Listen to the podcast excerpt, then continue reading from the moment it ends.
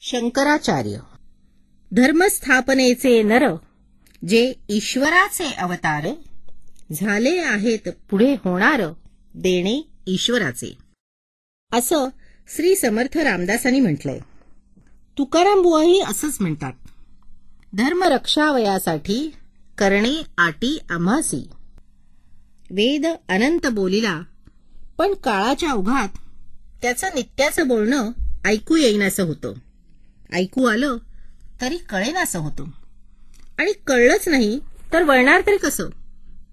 अखेर मानवी जीवन समजून त्यातल्या सुखदुःखाच्या समस्या जाणून घेऊन त्यांचा परिहार करील तेच खरं बोलणं तेच खरं ज्ञान म्हणून वेदांची निर्मिती झाली. म्हणजे जगण्याशी प्रत्यक्ष संबंध असलेलं हे अपौरुषेय वाङ्मय अस्तित्वात आलं. दिवस आले आणि गेले. वर्ष आली आणि गेली. वेदांच्या मूळ उद्दिष्टांचा उठाव कमी होऊ लागला. नाणं गुळगुळीत होऊ लागलं. लोक कर्मकांडात अडकले. यज्ञयागात मशगूल झाले.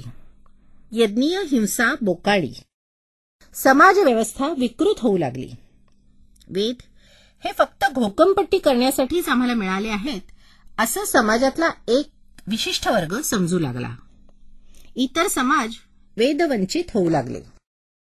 वेदांचा तो अर्थ न कळे पाठका आणि त्रैवर्णिका अधिकार नाही असं ज्ञानोबानी म्हटलंय. त्यामुळे मानवतेचा समतोल बिघडू लागला. धर्म अगतिक होऊन माणसाची ही अधोगती पाहू लागला. ही अवस्था चक्रावर्तासारखी इतिहासात वारंवार घडत आलीये असं दिसतं. नाहीतर धर्मसंस्थापनार्थाय संभवामी युगे युगे. असं श्रीकृष्णाने गीतेत सांगितलं असतं. आचार्य शंकराचार्यांच्या वेळीही अशीच अवस्था होती. कर्मकांडांचं प्राबल्य झालं होतं. चातुर्वर्णांची व्यवस्था विकृतीच्या टोकाला आली होती. माझं मत ते खरं. अशा मतामतांच्या गलबल्यात खरं तत्वज्ञान मूकबधीर झालं होतं. देवतावाद एकेरीवर आले होते. ब्राह्मण वर्ग सामंतशाहीच्या घोड्यावरून आणि इतर समाजाचं अन्याय नियंत्रण करत होता. त्यातच बुद्ध धर्माचा प्रभाव अधिक अधिक जाचक होत गेला. त्याचंही राजवाड्यांशी संधान असल्यामुळे समाजाच्या हाल अपेष्टांना पारावरच राहिला नाही. शंकराचार्य केरळमधील कालाडी गावात जन्मले. कृष्णाय यजुर्वेदी नंबुद्री ब्राह्मण कुळात त्यांचा जन्म झाला. वीस एप्रिल सातशे अठ्याहत्तरमध्ये वैशाख शुद्ध पंचमीला दुपारी बारा वाजता धगधगद्या उन्हाच्या वेळीस या ज्ञानसूर्यानं आर्यांबेच्या कुशीत प्रथम डोळे उघडले. वडिलांचं नाव शिवगुरु होतं. त्यावेळी कोणतं वर्ष होतं हे मात्र ठामपणे कोणीच सांगू शकत नाही. मंडळी या लोकविलक्षण बालकानं फारच अल्पावधीत आपली योग्यता सिद्ध केली. ते केवळ चार वर्षाचे असताना त्यांच्या वडिलांना काळानं हिरावून नेलं. मुलाला पोटाशी धरून त्याच्या मुखाकडे पाहत आईनं आपल्या शोकाला बांध घातला. पाचव्या वर्षी आचार्यांचं मौंजीबंधन करण्यात आलं. पण त्याआधीच आचार्यांनी सामान्य शालेय शिक्षण मातृभाषा मल्याळम आणि संस्कृत भाषा उत्तम आत्मसात केली होती. आचार्यांचे प्रथम आचार्य कोण होते हेही नक्की आज उपलब्ध नाही. पण हा ज्ञानप्रदीप अत्यंत विद्वान म्हणून गाजलेल्या शिवगुरूंनी म्हणजे वडिलांनीच प्रज्वलित केलेला होता. त्यांच्या पश्चात माता आर्याबाईंनीही तो प्रज्वलित राहण्यास हातभार लावलेलाच होता. पण आणखीनही एक अद्भुत हकीकत आचार्यांच्या बालपणाविषयी सांगितली जाते. कालाडी गावच्या बाहेर एक महात्रिपुर सुंदरीचं मंदिर होतं. समस्त ज्ञानाची अधिष्ठात्री अशी ललिता त्रिपुर सुंदरी गावातल्या सर्व विद्वानांची कुळस्वामिनी होती. शिवगुरूंच्या अनुपस्थितीत एकदा बालशंकरावर तिची पूजा करण्याचं काम आलं. त्यावेळी ते केवळ तीन वर्षाचे होते. त्यांनी वडिलांच्या पद्धतीनं मनपूर्वक पूजा केली. दुधाचा नैवेद्य दाखवून देवीपुढे ठेवलेलं दूध तिने प्यावं म्हणून तिची मंधणी करत बसून राहिले. निरागस बाळाचा भोळा भाव पाहून देवी प्रकट झाली. तिनं ते भांड तोंडाला लावून सारं दूध पिऊन टाकलं. आचार्य बघतात तो भांड सारं रिकाम. ते तिच्याकडे पाहत म्हणाले आणि मला आई सर्व दूध तू पिऊन टाकलंस? मला काहीच नाही ठेवलंस. का बरं असं केलंस? आणि बाळ आचार्य रडू लागले. अखेर देवीचंही त्या बालहट्टा पुढे काही चाललं नाही. तिचं हृदय उचंबळून आलं. तिनं दगडी कवच टाकून दिलं. त्या विलक्षण बाळाला तिनं मांडीवर घेतलं. आपला बहुमोल पदर पसरला. कंचुकीचे बंद सैल केले. नाहीतरी ज्ञानाला अमृताची उपमा देतच असतात. तेव्हा आचार्यांची ज्ञानामृतदायिनी ललिता त्रिपुरसुंदरी पहिली आचार्या ठरली. तिनं त्यांना कवित्वाची स्फूर्ती दिली. त्या अमृताच्या तृप्तीने प्रसन्न झालेल्या आचार्यांनी तिसऱ्या वर्षी पहिली काव्यरचना केली. तिचं नाव आनंद लहरी किंवा सौंदर्य लहरी स्तोत्र. मंडळी असे हे आचार्य तिसा मासानी मोठे होत होते. अधिक अधिक तेजस्वी होत होते. गुरूंनीही मानावं आणि इतर विद्वानांनीही माना डोलवाव्यात असा अधिकार त्यांना मिळायला लागला होता. अगदी अल्पवयातच सर्व विद्याभ्यास पुरा करून शंकराचार्य परिव्राजक बनले. एकदा भिक्षा मागत एका दरवाजाशी ते उभे राहिले. त्या घरात अठरा विश्व दारिद्र्य होतं.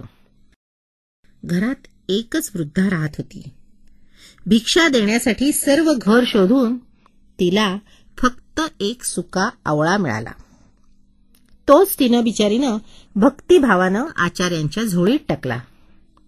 आचार्यांचं मन कळवळलं. त्यांनी आपल्या ज्ञानदायिनीचं स्तवन केलं. आणि तिला त्या घरावर कृपेचा वर्षाव करायची विनंती केली. असं म्हणतात त्या विनवणीनंतर त्या घराच्या अंगणात सोन्याच्या आवळ्यांचा शिडकावा झाला. म्हणून त्या अठरा श्लोकांच्या स्तोत्राला कनकधारा स्तोत्र असं म्हणतात. वयाच्या केवळ आठव्या वर्षी आचार्य वेदशास्त्र संपन्न झाले असं इतिहास सांगतो.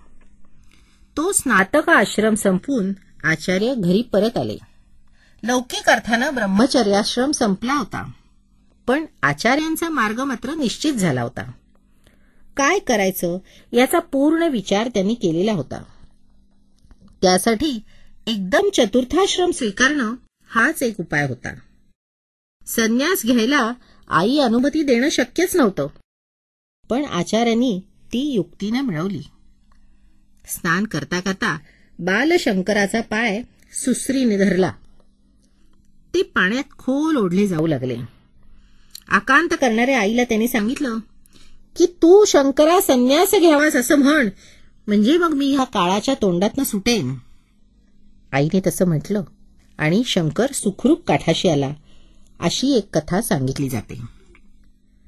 वस्तुत आईचंही वय झालेलं. वयाबरोबर कर्मठपणही वाढलेलं. गावापासून दूर गेलेलं नदीचं पात्र. रोज गंगा स्नानाचा नेम. आता कोण नेईल हात धरून नदीवर? मुलानं ही अडचण ओळखली. पूर्णेचं स्तुतीस्तवन आचार्यांनी केलं आणि तिला गावाजवळून म्हणायची विनंती केली. तरी आईचं समाधान होईना. ती म्हणाली पुत्रवती असून निपुत्रिकेसारखं मरण मला येणार. अखेर गंगाजल देणारा कोणी मिळणार नाही. आचार्य म्हणले असं का म्हणते साई तुझ्या अंतसमयीच काय? पण तू ज्या ज्या वेळी स्मरण करशील त्या त्यावेळी मी तुझ्यापुढे उपस्थित राहीन. तुझ्या अंतकाळीचं सर्व मी करीन. आई संन्यासी झालो तरीही करीन. तू फक्त माझी आठवण करायची. मंडळी आचार्यांची स्वारी केरळ सोडून उत्तरेकडे निघाली. मनोमन संन्यास घेतलेल्या या बटूला आता चतुर्थाश्रम देणाऱ्या अधिकारी गुरुचा शोध लावायचा होता. नर्मदेच्या काठी त्यांचे संकल्पित गुरु तपस्या करीत होते. त्यांचं नाव भगवत पूज्यपाद गोविंदयती त्यांनी बालशंकराला संन्यास दीक्षा देऊन आपल्या गुरु परंपरेची ओळख करून दिली. धर्म समन्वयपूर्वक अद्वैत तत्वज्ञानाची ध्वजा उंच उभारून देशभ्रमण करण्याची लोकजागरण करण्याची आज्ञा केली. गोविंद यतींचा निरोप घेऊन आचार्य शंकर वाराणसीकडे निघाले. ते आता भगवत पूज्यपाद शंकराचार्य झाले होते. वाराणसीत येऊन आचार्यांनी विश्वनाथांची स्तोत्र रचली. काशीचं महिमान गायलं. अन्नपूर्णेची प्रार्थना केली. तिच्या कृपेनं आचार्य ग्रंथलेखनाच्या अनुष्ठानास बसले. मंडळी आचार्यांची ग्रंथरचना पाहून मन विस्मित होतं. आयुष्याची उमेदवारी संपली केव्हा? ही एवढी वाङ्मय निर्मिती झाली कशी आणि केव्हा? आपल्या अद्वैत वेदांताच्या मतस्थापनेसाठी एवढ्या विराट देशाच्या भूभागाचे चतुष्कोण स्पर्शून झाले केव्हा? आणि आपल्या तेजपुंज कर्तृत्वाचा उत्तुंग ध्वजदंड रोवून काश्मीर ते कन्याकुमारी भ्रमण करून अतिशय अल्पवयात अंतर्धान पावले केव्हा? काही कळत नाही. मित्रांनो गुरूंनी आज्ञा दिलेला हा यती प्रथम काशी क्षेत्री आला तिथं काही वादसभात भाग घेतला आणि त्या जिंकल्या. मग स्वतःहून अशा सभा बोलावल्या आणि अद्वैत मताची प्रस्थापना करत सर्व अवैदिक मतमतांतरे पराभूत केली. लोकांवर यांचा प्रफार प्रभाव पडला. आचार्य ज्ञानमार्गी. परंतु भक्ती ही ज्ञानमार्गाची पहिली पायरी मानणारी. म्हणूनच भक्तीचा महिमा सांगणारी अनेक स्तोत्र त्यांनी रचली. आचार्यांची विपुल ग्रंथसंपदा आहे. त्यांची यादी देणं केवळ अशक्य आहे. पण आपल्या वेदांत तत्वज्ञानाच्या प्रसारासाठी त्यांनी केलेलं सर्वोत्कृष्ट भाष्य म्हणजे गीता भाष्य. हे भाष्य गीतेवरच्या भाष्य अधिकाराचं किंवा विद्वत्तेचं मापदंड ठरलं आहे. त्यानंतर भारतीय अध्यात्मशास्त्रात गीतेवर भाष्य लिहिणं हा विद्वत्तेचा जणू निकषच ठरला. गीता भाष्य लिहिताना आधी शंकराचार्यांचीच आठवण होते. हे ठरून गेल्यासारखंच झालंय. ज्ञानेश्वरांनी मराठीची ये नगरीत ब्रह्मविद्येचा सुकाळू करण्यासाठी गीता भाष्याचा प्रवास भाष्यकाराते वाट पुसतूच केला आहे. ज्ञानेश्वरांनीच काय पण इतर आचार्यांपासून तो श्री अरविंदांपर्यंत आणि लोकमान्य टिळकांपासून तो विनोबाजींपर्यंत सर्वांनीच आचार्यांना वाट विचारली आहे. आचार्यांची शिष्य परंपरा ही प्रसिद्ध आहे. त्यात पद्मपादाचार्य हस्तमलकाचार्य तोटकाचार्य आणि सुरेश्वराचार्य असे चार प्रमुख शिष्य होत. या चारही शिष्यांच्या मोठ्या अद्भुत कथा आहेत. कुमारील भट्टांच्या अंतिम इच्छेप्रमाणे आचार्य महिष्मती नगरीत मंडन मिश्रांकडे गेले. पहिल्याच भेटीत त्यांची उर्मट उत्तरं सहन करूनही वादभिक्षेचं ज्ञान त्यांनी मिळवलं. मंडन मिश्रांची पत्नी सरस्वती हिनच वादात न्यायदान करावं हे त्यांचं म्हणणेही मान्य केलं आणि त्यांचा वादविवाद सुरू झाला. तो कित्येक दिवस चालला असं म्हणतात पण आचार्यांनी त्यांना जिंकलं. आधीच ठरल्याप्रमाणे मंडन मिश्र गृहस्थाश्रम सोडून आचार्यांच्या पायी लागले. आचार्यांनी त्यांना संन्यासाश्रमाची दीक्षा दिली. आणि नाव ठेलं सुरेश्वराचार्य. ग्रंथ निर्मितीच्या अफाट कर्तृत्वाबरोबरच मनाला झपाटून टाकतं ते त्यांचं भ्रमण. त्यांच्या ग्रंथरचनाही निरनिळ्या ठिकाणी झाल्या. ब्रह्मसूत्रावरील शरीर भाष्य त्यांनी बद्रीनाथजवळील एका बर्फाच्छादित गुहेतच केलं असं म्हणतात. आपल्या चारही शिष्यांना घेऊन श्री शंकराचार्य असेतू हिमाचले फिरले. नाना पंथांच्या मतांचे लोक त्यांच्यासमोर आले.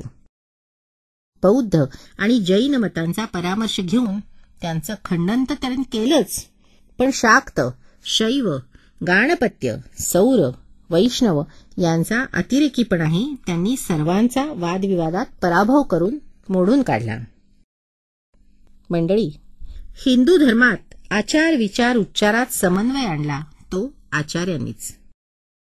अनेक देवतांच्या पूजनात जो कट्टरपणा आला होता तो घालवून शिव विष्णू शक्ती सूर्य आणि गणपती या देवांचे पंचायतन प्रत्येक घरी पूजलं जावं. चारही दिशेला त्या त्या देवमूर्ती ठेवून मध्यभागी आपली उपास्य देवता ठेवावी. ही पद्धत लावून दिली ती आचार्यांनी. देशाच्या चार दिशांना मठस्थापना करून धर्माचे प्रहरी किंवा रक्षक बसवण्याची कल्पनाही आचार्यांचीच होती. अवघ्या बत्तीस वर्षाच्या आयुष्यात त्यातही पहिली किमान दहा वर्ष बालपणात आणि विद्याध्ययनात घालवलेली सोडली तर केवळ वीस बावीस वर्षात आपल्या आमच्या सर्व दैदिप्यमान कर्तृत्वाचं एवढं विराट विश्वरूप दर्शन घडवणाऱ्या या महापुरुषानं हिमालयातल्या एका अगम्य गुहेत प्रवेश करून आपलं जीवनकार्य संपवलं. त्यांनी संजीवन समाधी घेतली की ते अंतर्धान पावले. हे आजही इतिहासाला माहिती नाही.